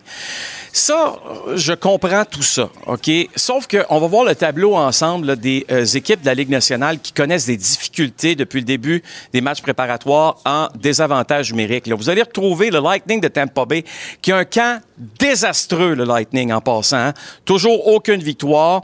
On voit les Penguins de Pittsburgh, les Stars de Dallas, le Canadien qui est dans l'eau. Mais en bout de ligne, Jean-Charles, pour moi, là, ton meilleur joueur à désavantage numérique, c'est qui? Ben, c'est ton gardien de but. Puis, euh, c'est sûr que là, quand tu regardes la situation des gardiens chez les Canadiens, là, j'espère qu'il y a des gens à la maison qui pensent pas que Caden Primo va commencer la saison à Montréal et qu'il a battu Samuel Montembeau, là. Non, non. Sa moyenne de 5, là, ça marche pas, OK? Puis Samuel Montembeau, une moyenne en bas de 2. Puis dans le cas de Jake Allen, c'est 1. Donc, à quelque part, là, je pense que le topo, on le connaît. Je dis pas que c'est la faute à Jake Allen que le Canadien est pas bon des avantages, euh, pas, euh, pas Jake Allen, mais Caden Primo que les Canadiens euh, connaissent des insuccès, connaît des insuccès en des avantages numériques, mais il y a une réalité. Il faut que ton gardien de but fasse les arrêts aussi. C'est bien plate à dire, là, mais c'est ça la vie.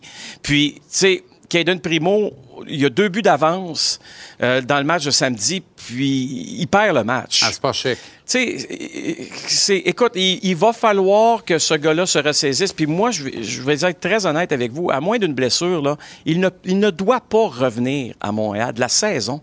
doit jouer dans la Ligue américaine au complet. Puis sais-tu quoi? Je, je sais pas. Puis là, c'est peut-être moi qui parle à travers mon chapeau. Mais quand je regarde la situation présentement, là, pourquoi pas aller chercher un gardien de but au balotage éventuellement? Parce que, sais-tu quoi? Si ton troisième gardien, gardien de but, c'est Caden Primo, je- présentement, là, je suis pas sûr.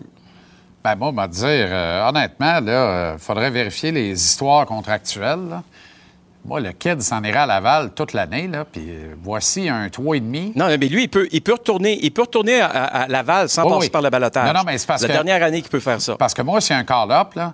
Ça serait le gros Kevin Poulain avant Caden Primo. Pour être bien certain Ben oui, mais- que Caden oui, mais- reste dans la chaise à Laval de numéro un, charrie le club à Laval toute l'année. On va, on va Ouais. réévaluer ça à la fin des séries éliminatoires le printemps prochain. Tu comprends? Mais, mais, mais mon feeling, va falloir que ce dossier-là soit adressé. Là, parce que Ouais. ton gardien numéro 3, présentement, là, il n'y a pas un très grand camp d'entraînement. Non. David Savard, lui, euh, il veut rien savoir du contexte Ouais. global ou de, du dossier catastrophe annoncé partout pour le Canadien cette année. Non. Lui, il a mis ses bottes de travail, son casque de poêle, il est prêt. Ah, il est prêt. Puis écoute, euh, Marc-André Perrault ce matin, mon bon ami, qui euh, a sorti de belles images qu'on va vous présenter. Quand on parle d'un joueur qui est en mode solution constamment, il y a bien des joueurs euh, qui pourraient se retrouver chez les Canadiens présentement en se disant Oh, ce sera pas facile, euh, je vais faire mon petit travail, euh, je vais encaisser mon chèque de paye, je vais laisser la saison passer, puis on verra si l'an prochain ça va mieux. Non. Au contraire, depuis le début du camp d'entraînement, les images que vous voyez, là, ben, on voit ça à toutes les pratiques. Moi, je me rappelle de l'an dernier, il était avec Cole Caulfield sur la glace pendant de très longues minutes, après un entraînement pendant une vingtaine de minutes. Il tente d'aider ses coéquipiers de la meilleure façon. Quand je vais à Tampa, quand je vais à Columbus et que David Savard y est, je vous garantis, il est accueilli en héros là-bas. C'est un coéquipier hors pair. C'est un enseignant euh, qui va avoir, je suis convaincu aussi, une très belle après- un très bel après-carrière. Et euh, ça me fait dire ou répéter que je ne comprends toujours pas pourquoi, si tu donnes pas le C à Joel Edmondson, tu peux passer sur le A aussi, puis donne-le à David. Tu comprends? On n'est pas loin de ça. Tu vas, On n'est au, pas loin de tu ça. vas au moins ça. Un francophone parmi ton, ton trio de leaders avec des lettres sur le chandail. Mais, évidemment, Des fois, pas besoin d'avoir une lettre, Jean-Charles. je comprends. Pas besoin d'avoir une comprends, lettre. mais la symbolique est grande quand même. Tu sais, je trouve Tout que. fait. En tout cas. Hey, bon match ce Tout soir. Renaud. À demain. Merci. Bye-bye.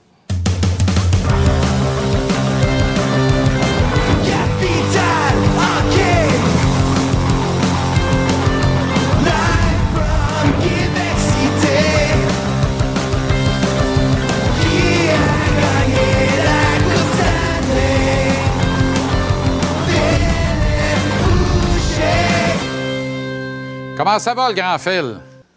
Très bien, merci, toi. Très bien. Les auditions se poursuivent aux quatre coins de la Ligue euh, Oui. nationale, mais beaucoup moins dans des équipes qui ont de l'ambition. Alors que chez le Canadien, on comprend que. On a l'impression qu'il va rester 44 gars à l'Halloween. On va avoir 10 games de jouer. Écoute, j'adore écouter ton beau programme aussi. J'ai appris que le Canadien s'en allait à Gander pour deux games. J'étais pas au courant, honnêtement. J'ai une, job de jour aussi qui me tient occupé beaucoup Drummondville. Fait que je trouve, je trouve qu'on on s'est euh, compliqué la vie un petit peu euh, avec le Canadien en partant du, du nombre de joueurs au début du camp d'entraînement. C'est beau. On veut montrer c'est quoi le nouveau Canadien. Le Canadien 2.0 de Kent Hughes, Martin Saint-Louis. Euh, Monsieur Gorton, mais là, ça commence à être compliqué un petit peu. On peut voir Toronto arrive avec un alignement pas complet, mais pas loin. Le top 6 est là. La majorité de nos bons défenseurs, on est là. Si on regarde du côté d'Edmonton ce soir, pratiquement l'alignement au complet est là. On est loin de tout ça du côté du Canadien de Montréal. C'est pas simplement l'alignement qu'on présente sur la glace qui m'inquiète. On a un autre game demain. On va voir le premier trio On voit ici les trios de, de Edmonton, ça va ressembler exactement à ce qu'on va voir à un ou deux joueurs près du début de la saison. On a des blessés et tout et tout, mais le gardien de but est là, nos défenseurs sont là, nos, nos gros les gros canons à l'attaque sont là. Du côté de Toronto, on va les voir jouer contre le Canadien aussi. Du côté du, du Canadien, c'est un petit peu plus compliqué. On, recherche encore des trios. On a beaucoup de matchs. Demain, on va avoir un semblant de premier trio, probablement avec Suzuki et Caulfield. C'est le fun. Mais moi, ce qui m'inquiète, c'est pas juste ce qu'on a sur la glace présentement, c'est le nombre de pratiques de qualité. En s'en allant à Gander, en Ben plus, oui. on va peut-être probablement aller là-bas juste avec nos joueurs, mais tu montrais plus tôt dans l'émission Stéphane Robida sur la glace avec Savard, qui avait l'air à travailler le désavantage numérique, qui était 4-5 sur la glace. C'est correct, c'est de montrer à des jeunes, c'est c'est le joueur qui donne son input au coach aussi, c'est important, c'est un joueur qu'on va écouter. Mais on est juste 4-5 sur la glace, c'est quand qu'on va le faire avec l'unité exacte qu'on veut en désavantage numérique? Le, le premier désavantage, le deuxième, le troisième, les vagues en avantage numérique. Moi, c'est ça qui m'inquiète. C'est un camp qui est extrêmement lourd et chargé pour le Canadien. Oui, on n'a pas d'attente, mais moi, j'achète pas. Moi, j'embarque pas dans le plus que le Canadien va perdre de game, le mieux que ça va être parce qu'on va repêcher premier l'année prochaine. Moi, j'embarque pas là-dedans. Stéphane Robida va vouloir un bon désavantage numérique. Burroughs va vouloir un bon power play. Saint-Louis va vouloir gagner des games. Ou à tout le moins faire des choses comme il faut. Puis présentement, je trouve le camp est un petit peu long et compliqué pour le Canadien de Montréal. Ça se peut-tu, autrement dit, qu'on va commencer à roder puis à enseigner justement dans les 10 premiers matchs de la saison, puisqu'on n'a pas d'ambition, on peut gaspiller les 10 premiers matchs pour prodiguer de l'enseignement puis tout ça. Et ça, ça risque de nous en dire long sur combien de kids vont être ici en début de saison pour apprendre ces rudiments-là avant d'aller les appliquer peut-être à Laval ou ailleurs. On n'a pas d'ambition, mais collectivement, peut-être, où on sait qu'on va avoir de la misère à faire les séries, mais individuellement, le Suzuki, c'est le capitaine de l'équipe. Il a un gros contrat, là. il veut faire ses preuves.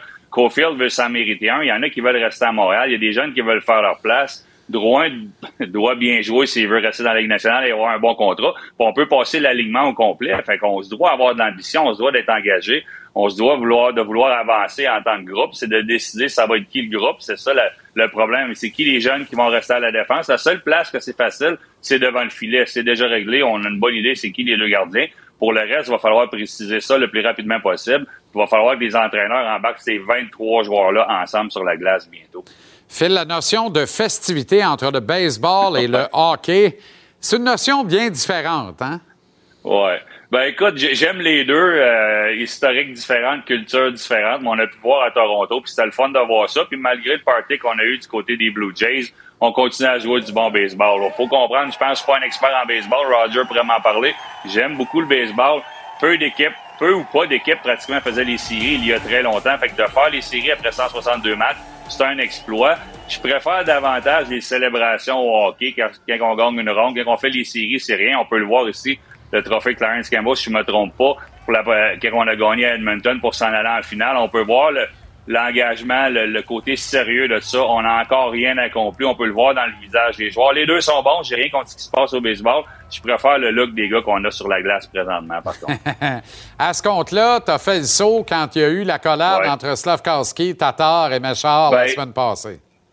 Ben, j'ai fait le saut, c'est un lien ensemble, c'est ça le hockey. On peut voir des professionnels, c'est quoi, j'ai rien contre ça, mais ton, ton premier match hors concours, tout ça peut se faire sous les gradins. J'aime beaucoup Tatar, j'aime la personne, j'aime ce qu'il a donné pour le Canadien. En série, ça n'était pas servi.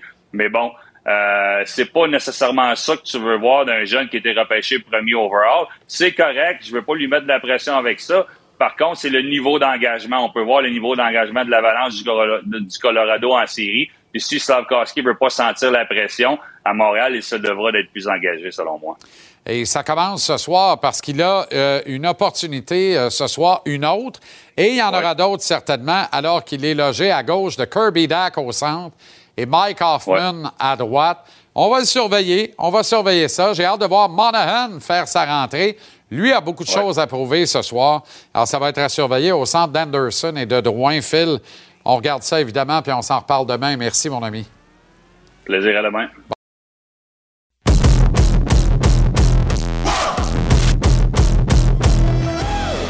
Les camps d'entraînement battent leur plein aux quatre coins de la Ligue nationale de hockey. On poursuit notre belle grande tournée et on s'arrête ce soir à Philadelphie, en Pennsylvanie, pour faire un brin de conversation avec l'adjoint de Chuck Fletcher, le grand patron hockey des Flyers, Daniel Brière. Daniel, salut. Comment ça va? Bonjour Jean-Charles, ça va très bien toi-même? Comment va le camp d'entraînement, Daniel? C'est-tu un camp à ton goût? Ah, écoute, on... non, je dirais pas que ça va à mon goût. J'aurais aimé ça avoir euh, quelques victoires de plus, quelques buts de plus. Euh, ce qu'on a de la difficulté, c'est de rester en santé encore une fois. Euh, comme vous le savez, on n'a pas vu euh, Sean Couturier, Joel Farabee encore sur, sur la patinoire. On a beaucoup de gars qui sont écopés un petit peu là, euh, par le présent, mais euh, on essaie de se préparer pour, pour le début de la saison. La, la, majorité de nos joueurs devraient être prêts pour le, début, là, le, le, le, 13, le 13 octobre là, pour notre premier match. Daniel, c'est quoi le mandat que tu as confié Chuck Fletcher exactement là, pour le camp d'entraînement? Ah, ben c'est surtout de l'évaluation. Euh, essayer aussi de, de connaître euh, nos, nos, entraîneurs. Euh, je connaissais déjà un peu Tortorella pour l'avoir eu comme assistant coach à, à, Phoenix, mais apprendre à connaître euh, euh, Bradshaw et Rocky Thompson, surtout passer du temps avec eux autres, là, euh, surtout quand ça va venir aux côtés euh, du désavantage numérique et de l'avantage numérique, travailler avec eux autres un petit peu. Mais je dirais que c'est surtout du, de l'évaluation de, de, joueurs là, pendant le camp d'entraînement. Daniel, tu as évoqué John Tortorella. Mettons que Martin Saint-Louis, quand il m'a parlé de, des camps d'entraînement de John Tortorella, il en garde un souvenir, disons, mitigé. J'en ai deux pour toi là-dessus. La première, aimerais-tu être encore un joueur actif et subir les foudres du tortionnaire Tortorella en camp d'entraînement? Puis la seconde, est-ce qu'il n'y a pas une part de danger de pousser le bouchon un peu trop profond à cette période-ci de l'année, aussitôt dans la saison, Dan? Oui, ben écoute, euh, j'en ai eu des, des camps d'entraînement difficiles. Euh, je pense que c'était plus courant euh, quand je jouais que ça l'est aujourd'hui. Euh, mais mais j'avoue que je m'ennuie pas de ça, euh, d'avoir vu les gars pousser comme ils ont poussé, comme se sont fait pousser pendant notre camp d'entraînement. Mais mais je crois que c'est une bonne chose à Philadelphie. Écoute, on on, on veut essayer, on l'a dit là, depuis le début, on va essayer de changer un peu euh, la culture, les standards ici à Philadelphie. Euh, je pense que Tort, c'est la personne parfaite pour ça. Puis ça commence avec le camp d'entraînement. Les gars se sont fait pousser. Les, les gars ont travaillé extrêmement fort. Il euh, y, y, a une ligne fine qu'on essaie de trouver pour faire sûr que les gars euh, tombent pas au combat. Euh, je te dirais que euh, il y a eu beaucoup, beaucoup de patins. mais il a essayé d'éliminer les arrêts puis les départs. Fait souvent c'était euh, on patinait en rond, on n'arrêtait pas de patiner pour essayer de sauver les aines un peu. Fait que euh, il est conscient, il en est conscient, mais en même temps, euh, côté culture, ça avait besoin d'être fait, je crois. C'est un excellent point que tu soulèves au niveau de la culture de l'organisation, Daniel, que vous voulez voir changer.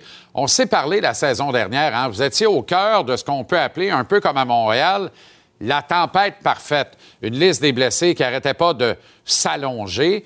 Et là, on voit que la saison repart sur une mauvaise nouvelle. Sean Couturier, beaucoup d'incertitudes quant à son état de santé, bien que là, les nouvelles s'améliorent. On apprend qu'il ne devrait pas être opéré. Jusqu'à quel point, Dan, ça change la donne d'avoir un, un, gars aussi important sur votre échiquier que Sean Couturier quand tu sais qu'il va manquer un peu de match, mais pas tant que ça par rapport à s'absenter pour six mois ou plus. On ne regarde pas la saison de la même manière. Il y a une grosse nuance entre reset, rebuild, puis on continue en disant c'est une tempête parfaite l'an dernier, puis cette année, on va être dans le portrait des séries éliminatoires. Ah oui, tu as entièrement raison. Pour nous autres, c'est, un peu la clé. Euh, donc là, dernièrement, les nouvelles sont relativement bonnes. Euh, on espère que ça va continuer à se poursuivre, comme ça dans le cas de Sean. Euh, il y a aussi Joel Farabee, qui est un gros morceau de notre offensive, qui est un morceau important, que lui aussi devrait être prêt, peut-être pas pour le début de la saison, mais relativement tôt en saison donc, ces deux gars-là là, sont deux, deux morceaux euh, clés euh, à savoir si euh, on, va être une équipe qui peut faire une poussée peut-être pour les séries ou sinon, écoute, ça change complètement l'allure de notre alignement si ces deux gars-là sont pas là. Il y a quand même des attentes, Daniel. Hein? Vous êtes à Philadelphie. C'est un beau et un gros marché de la Ligue nationale de hockey. C'est important d'expliquer aux partisans de l'équipe quelle est euh, la stratégie exacte de l'organisation, d'avoir une bonne ligne de communication avec les partisans de façon à ce que tout le monde comprenne là, où est-ce que vous vous en allez. Là? Oui, une chose qui est importante ici à Philadelphie, c'est que, l'équipe travaille. Euh, je pense que les, fans euh, reconnaissent le travail. Des fois, tu n'as pas toujours autant de victoires que tu l'espères, mais si tu laisses tout, tout sur la patinoire, les fans vont être capables de, de vivre avec ça. Fait que c'est un peu ce qu'on essaie de, On a perdu des, des morceaux clés là, les dernières années. Il n'y a pas de doute là-dessus sur le côté offensif. Euh, des joueurs qui, a- qui amenaient beaucoup d'offensive, de créativité, des gars comme Claude Giraud et Jake Voracek notamment. Fait que là, ça donne la chance à d'autres joueurs euh, de, de- prendre certaines responsabilités de ce côté-là, Euh, mais on ne sait pas encore qui ce qui va se lever. Euh, il va avoir des opportunités pour des gars comme euh, comme Travis Konechny, ça peut être euh, Morgan Frost, euh, ça peut être euh, Wade Allison, Noah Cates, euh, etc. Fait qu'on on, s'attend, on espère du moins là que quelques-uns des joueurs vont se lever pour prendre plus de responsa- responsabilités cette saison. Tu as nommé quelques joueurs là, impliqués dans votre camp d'entraînement, quelques kids notamment. Y en a-tu un de ces jeunes joueurs-là qui t'a impressionné peut-être un petit peu plus que les autres, qui ressort du lot un peu plus, Daniel, depuis le début du camp? Il y en a quelques-uns. Noah Cates a été probablement celui qui a été le plus constant du, du début à la fin jusqu'à présent notre camp d'entraînement. Euh, L'Excel a été très, très bon en, en levée des rideaux. Là, dernièrement, je ne sais pas s'il était fatigué des, des entraînements à Torts. Il y a eu un, un- petit relâchement de son côté.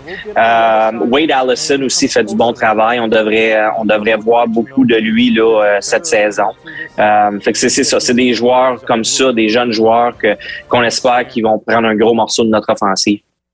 Autrement dit, Dan, là, pour les Flyers, il n'est absolument pas question d'embarquer dans un derby pour Connor Bedard. là. Non, euh, je te dirais que non. Écoute, c'est, on espère du moins qu'on se retrouvera pas dans cette situation-là.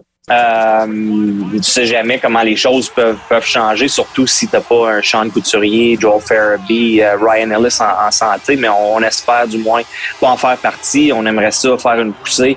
On croit que le développement de, nos- jeunes joueurs passe aussi dans, euh, par, euh, par une, orga- une organisation, une équipe euh, qui travaille de la bonne façon, qui essaie de gagner à, tous les soirs, puis qui ne prennent pas des raccourcis.